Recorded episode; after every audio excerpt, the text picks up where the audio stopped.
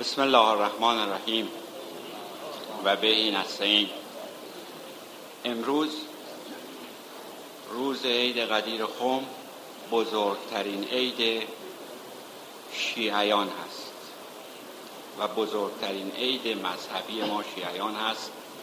روزی است که مقام ولایت توسط حضرت رسول اکرم صلی الله علیه و و ابن ابی طالب علیه السلام منتقل. قبل از اون که ادامه عرایزم رو به عرضتون برسونم با وجودی که مکرر این نکته رو هست آقا میفرمودن و من هم تکرار کردم مجددا برای این که تمرکز از بین نره خواهشم رو تکرار می‌کنم که و این موضوع رو تذکرا عرض می‌کنم که سلوات بلند فرستادن فقط مخصوص منبر هست. زمانی که واعظ و یا شخص گوینده در منبر هست سلوات رو بلند میفرستن برای شکوه منبر. ولی در زمانی که در شرایط همچون شرایط فعلی سخن گفته میشه ضرورتی نداره که سلوات بلند فرستاده بشه و در دل هم سلوات باشه مخصوصا در مجالس فقری بهتره از نظر اینکه تمرکز باشه و حواس جمع باشه برای شنی گفتن و شنیدن. و در ادامه عرایزم عرض می کردم که در یک چنین روزی علی علیه السلام از طرف رسول اکرم به ولایت انتخاب اون چه مسلم است مقام ولایت یکی از مقاماتی است که هر نبی و هر رسولی بایستی اون رو طی کنه و مراحلش رو بگذرانه تا به مقام رسالت برسید یا به عبارت دیگر اسفار اربعه ای که سالک انجام می‌دهد که سفر اول من الخلق الالحق هست سفر اول سالکه که هفت شهر عشق رو طی می‌کنه و به مقام فناع فلاح می‌رسه.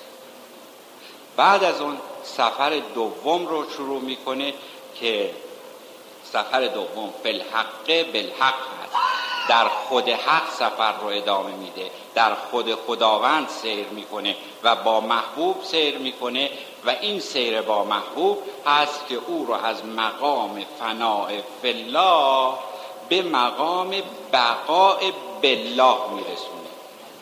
زمانی که به مقام بقاء بالله رسید به مقام ولایت وقتی که به مقام ولایت رسید سفر سوم را آغاز می‌کنه.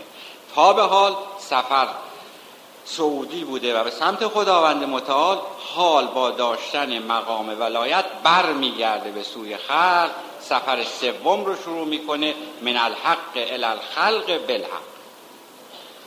از خداوند سفرش رو شروع می‌کنه به طرف خلق خدا با کی در رفتن به سوی خدا تنها بود. ولی در اینجا تنها نیست. با خداست.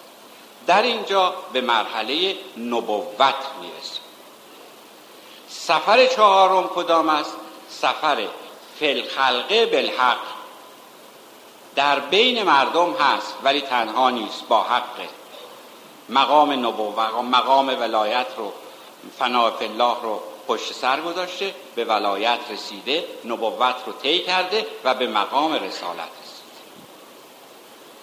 و در رسالت و در مقام رسول بودن ما شش نفر پنج و یا به عبارتی که اختلاف است که اگر آدم رو دارای شریعتی بدانیم شش و اگر آدم رو دارای شریعت ندانیم پنج پیغمبر اولوالعزم داشتیم که خاتم آنها و تمام کننده آنها پیامبر ما محمد ابن عبدالله صلی الله علیه و آله و سلم می باشه ولی به این نکته باید توجه داشته باشیم که اگر در اسفار اربعه ای که عرض کردم دقت بکنیم غور بکنیم و توجه بکنیم هر رسولی نبی هست ولی هر نبی رسول نیست. هر نبی ولی هست ولی هر ولی نبی نیست. به این ترتیب رسول دارای مقام ولایت هست ولی ولی دارای مقام رسالت نیست. و به همین دلیل است که پیامبر ما دارای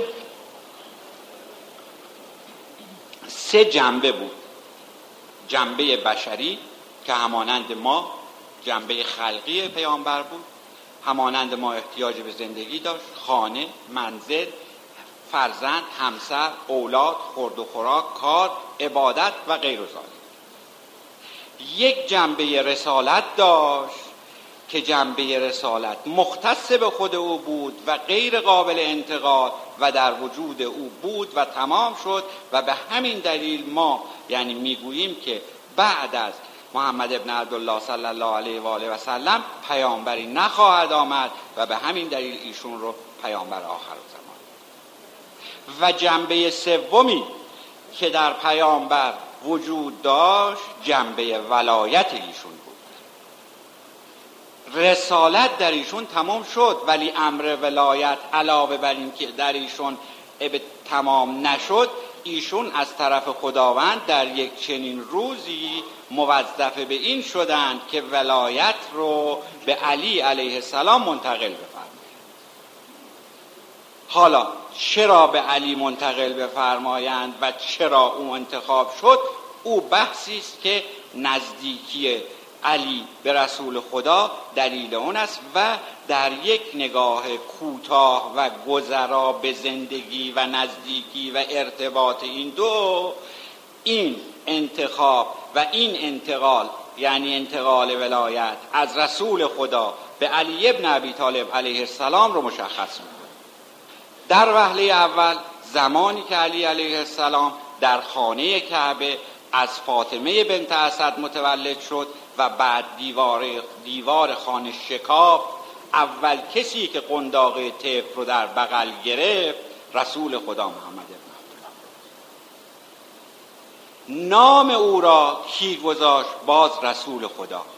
هنگامی که در بغل او بود و قنداق طفل رو در بغل داشت او رو علی نام نهاد که علی یکی از اسماع الهی و از اسماع خداوند است.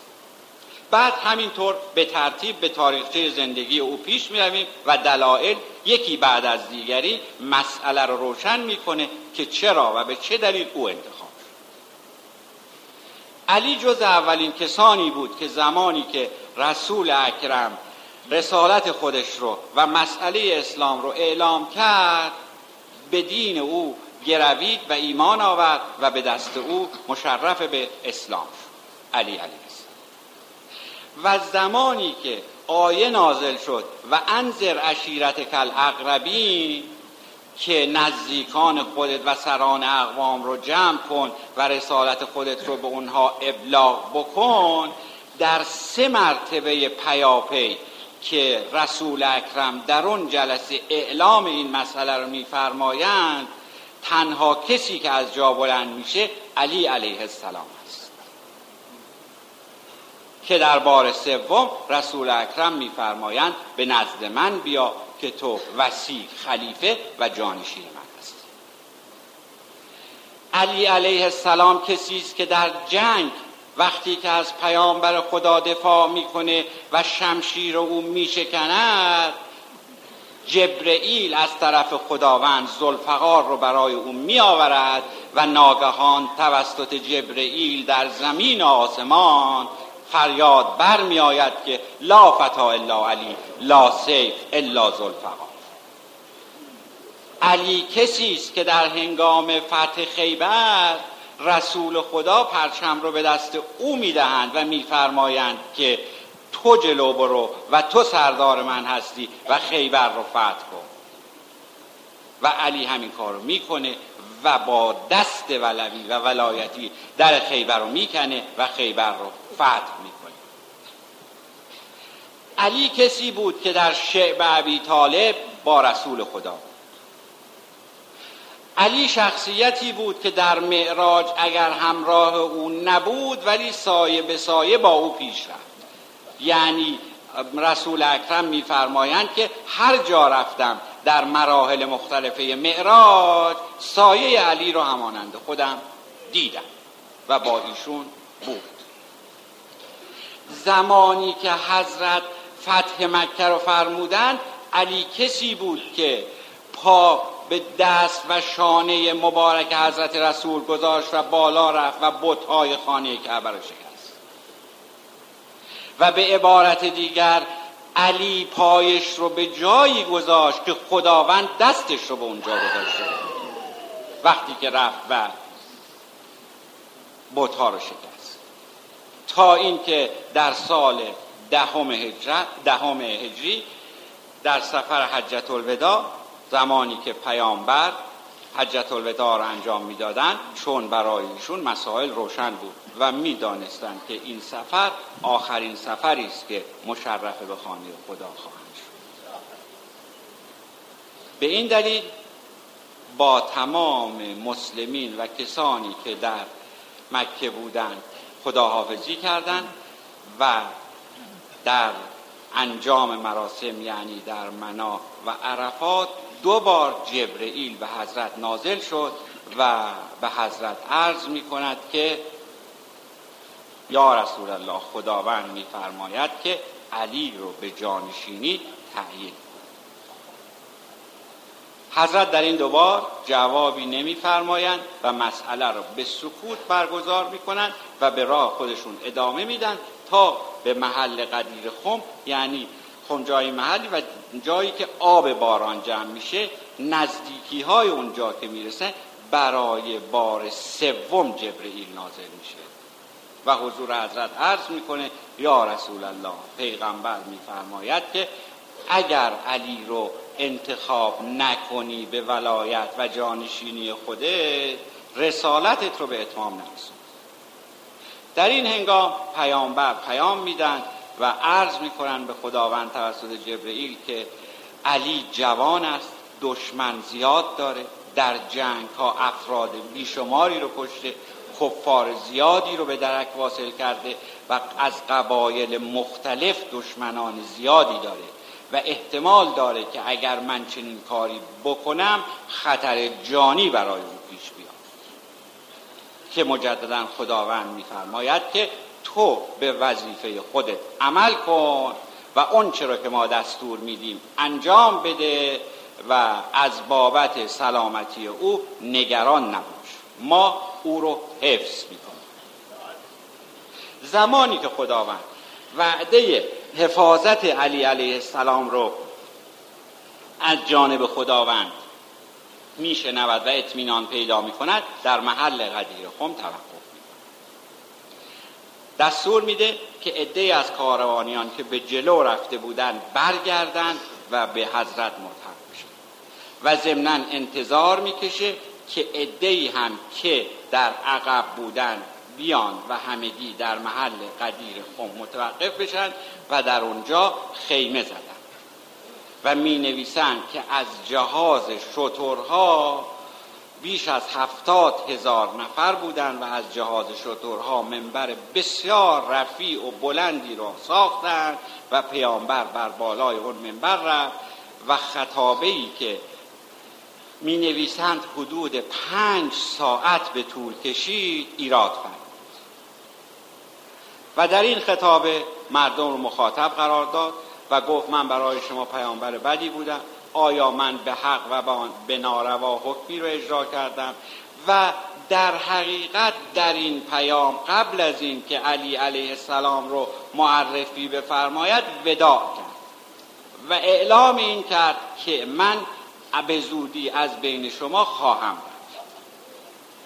و در جایی سخن می‌گوید در یکی از مقطعهای گفتار خودش و می‌گوید اگر من در حق شما ناروایی کردم و شخصی رو به ناحق قصاص کردم اعلام می‌کنم که الان بیاد و من رو در مقابل قصاصی که کردم منو قصاص کن در این هنگام مردی برمیخیزد میگه که یا رسول الله تو در فلان روز و در فلان ساعت تازیانه ای بر پشت من زدی. حضرت بلا فاصله برهنه می‌کنن خودشون رو پشتشون رو آماده می‌کنن و میفرمایند که بیا و قصاص کن و تازیانه ای رو که من به ناحق به تو زدم به من بزن. شخص به جلو میاد و مهری رو که در روی پشت در پشت شانه راست ایشون بوده میبوسه و می‌گوید من قصدم زیارت این مهر که بر بدن بود داشته. و الا قصد قصاص نداشتم و زیارت رو قصاص میدم بالاخره پس از این خطابه پنج ساعته حضرت میفرمایند که من کنت مولا فهازا علی مولا و علی رو میارن بالای همین منبر و با دست راست خودشون اون رو بلند می‌کنن به طوری که می نویسند وقتی که علی علیه السلام رو روی دست بلند می‌کنن اون چنون دست بالا میره که موهای زیر بغل پیامبر هویدا و پیدا میشه. و وقتی که او رو بالا می‌برن و می‌گویند من کنت مولا فهازا علی مولا هر کسی من مولا و آقای او هستم علی مولا و آقای او. و بدین ترتیب او رو به جانشینی تعیین میفرمایند و دستور میدن که خیمه ای رو برای او به طور مشخص بزنند و افراد و همسفرا و کسانی که از حج مراجعت فرمودند و در خدمت رسول خدا بودند به اون خیمه برند و با علی علیه السلام بیعت و جزء اولین نفراتی که با علی علیه السلام در اون روز طبق دستور و فرمان پیامبر بیعت کرد عمر که وقتی که بیعت می‌کنه با علی در همون خیمه ای که برای او زدن علی رو مخاطب قرار میده و می‌گوید به به به تو یا علی که امروز مولای هر مؤمن و مؤمنه شد. ولی متاسفانه در سال بعد جزء اولین نفراتی قرار می‌گیره که با علی علیه السلام مخالفت می‌کنه و مقام حکومتی رو که حق مسلم علی بوده قصب می‌کنه. البته مقام ولایت رو قصب نمی‌توانستن بکنن. چون ولایت امر ظاهری نبود که عمر قصب کنه ابوبکر قصب کنه عثمان قصب کنه.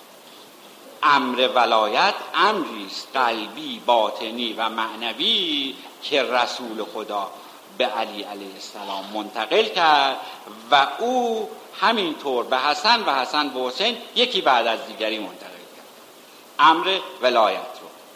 ولی امر حکومتی رو همونطور که عرض کردم اینها به استناد این که یعنی اهل سنت به استناد این که خب رسول خدا در روز عید قدیر خم که این کار کرد اعلام کرد که من علی رو دوست دارم شما هم دوست داشته باشید. در حالی که این حرف منطقی به نظر نمی‌رسه. هیچ دلیلی نداره که شخصی رو که بنده دوست دارم شما هم دوست داشته باشید. و بعد چه دلیلی وجود داره که احتمالا اگر چنین کاری رو بخوان بکنه در چنین مقطع چنین موقعیت و چنین جمعیتی اعلام بکنه؟ و اصولا اقلایی به نظر نمی‌رسه که شخصی که شخص دیگری رو دوست داره به مردم اعلام بکنه که من این شخص رو دوست دارم و شما هم دوست داشته باشید پیامبر که نظر خودش رو نمی‌خواست و نمی‌توانست به مردم تحمیل بکنه. پس مسئله دوست داشتن نبود. مسئله امر الهی بود که از طرف خداوند به رسول خدا ابلاغ شده بود. همونطور که عرض کردم که رسالت در تو تمام شد ولی ولایت تمام نشده و ادامه خواهد کما این که رسول خدا می‌دانست که امر ولایت بعد از علی هم در بقیه ائمه و اولاد او خواهد بود. در حسن و حسین. ولی خود پیامبر که این مسئله رو می‌دانست حسن و حسین رو یعنی حسن رو به جانشینی علی تعیین نفرمود. و حسین رو به جانشینی حسن تعیین نفرمود. چرا؟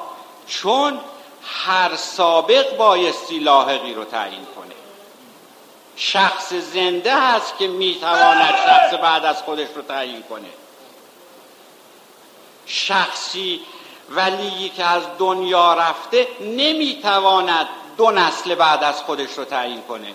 همونطور که هست آقای سال عریشا جد بزرگوارم الله مقام شریف در یکی از فرمایشاتی که در همین روز متبرک در روز عید قدیر خم ایراد فرمودند میفرمایند که در این روز امر ولایت رو پیامبر اکرم صلی الله علیه و آله و سلم به علی علیه السلام سپرد و به او داد علی لیاقت اون رو داشت ولی اگر لیاقت هم نمی داشت و تک چوبی هم می بود ما مجبور به اطاعت امر پیامبر بودیم و اطاعت امر هر ولی دیگری چرا؟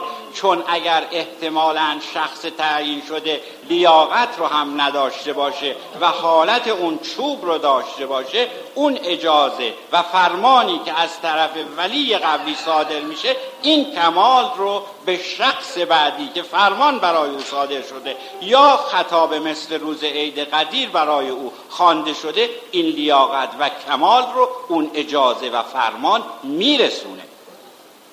و به همین دلیل علی علیه السلام هم کلام او بود که در حسن جاری و ساری شد و او رو به خلافت و جانشینی خودش تعیین فرمود و وسایا رو به او سپرد. ولی به حسین می‌دانست که حسین جانشین حسن هست. ولی در زمان خودش علی علیه السلام به حسین نسپرد. او به حسن سپرد. چرا؟ چون شخص زنده است سابق است که بایستی به لاحق بسپره. و هیچگاه نمی‌تواند با یک فطرت باشه. همونطور که ارز کردم.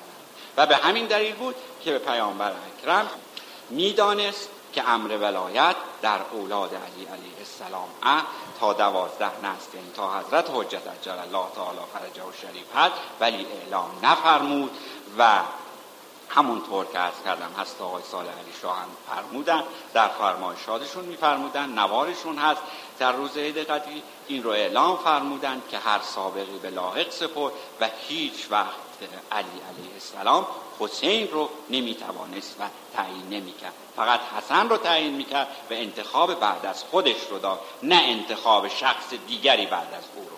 و انتخاب بعدی به این شخص لاحق سپرده من در خاتمه و مجددا این عید سعید رو به تمام شیعیان جهان خصوصا اخوان محترم و هموطنان عزیز تبریک و تهنیت ارز کرده.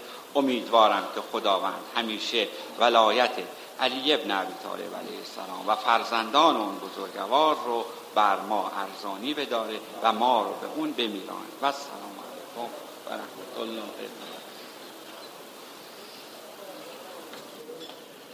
بسم الله الرحمن الرحیم. الحمد لله ملهم النفوس و مربیها الهمها فجورها و تقواها قد افلح من زکاها و قد خواب من دساها ارسل رسله لهدایت البشر.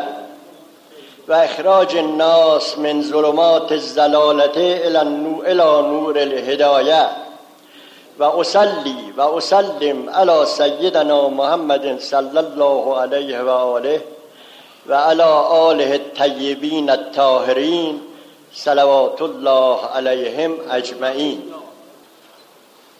و بعد خدمت برادران ایمانی معروض می دارد که در این زمان که روح متحر والد عزیز و بزرگوار سوری و معنوی حضرت آقای حاج سلطان حسین تابنده گنابادی رضا علی شاه قدس سره العزیز از قالب جسمانی پرواز و به مقام قرب حق پیوسته و ما را یتیم و داغدار کرده و دستگیری و تربیت طالبان راه خدا و خدمت به فقرای نعمت اللهی سلطان علی شاهی و فقهم الله را منسوسا به این کمترین بندگان خدا حاج علی تابنده محبوب علی شاه غفره الله محول فرموده اند لازم است حتی الامکان هر کرا آثار کمال و لیاقت تکمیل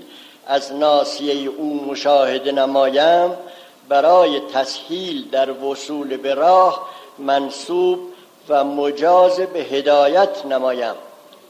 و برادر مکرم آقای حاج علی عبد یزدان که چندی با صدق و صفا و خلوص نیت در طریق الله قدم زده و مورد لطف حضرت والد بزرگوار و از جانب معظم الله معزون در اقامه جماعت و از جانب فقیر مجاز به تجدید عهد نیز می باشند و همچنین مدتی است که به دستور فقیر به ریاضت و مجاهده نفسانی مشغول بوده. از این تاریخ مجاز نمودم که طبق دستورات شفاهی داده شده هر جا طالب صادقی بیابند دستگیری و هدایت نموده. و تلقین اوراد و از کار معصوره قلبی و لسانی که از ائمه اسنا عشر علیهم السلام صدرن به صدر رسیده نمایند.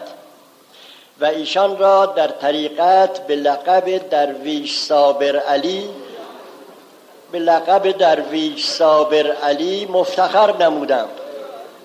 و امیدوارم که به شکرانه این موهبت بر توجه و تذکر بیفزایند و بیش از پیش در اصلاح نفس و عجز, عجز و انکسار همت ورزند و خدمت بندگان حق را از اعظم عبادات دانسته و در اتفاق و اتحاد فقرا بکوشند و با آنها صبور باشند و با عموم به شفقت و با اخوان به خدمت و به خدمت و گذشت و دعا رفتار نمایند. مشایخ سابق را نیز بر خود مقدم بدارند. البته فقرا نیز وجهه امر را محترم شمرده وجود ایشان را مقتنم دانسته کسب فیض کنند و فقیر را نیز از دعای خیر فراموش نفرمایند. و السلام علی من اتبع الهدا به تاریخ عید قدیر قوم سال 1413 مطابق 19 خرداد 1372 فقیر علی تابنده محبوب علی شاه غفره الله ذنوبه و ستر عیوبه. محل امضای مبارک.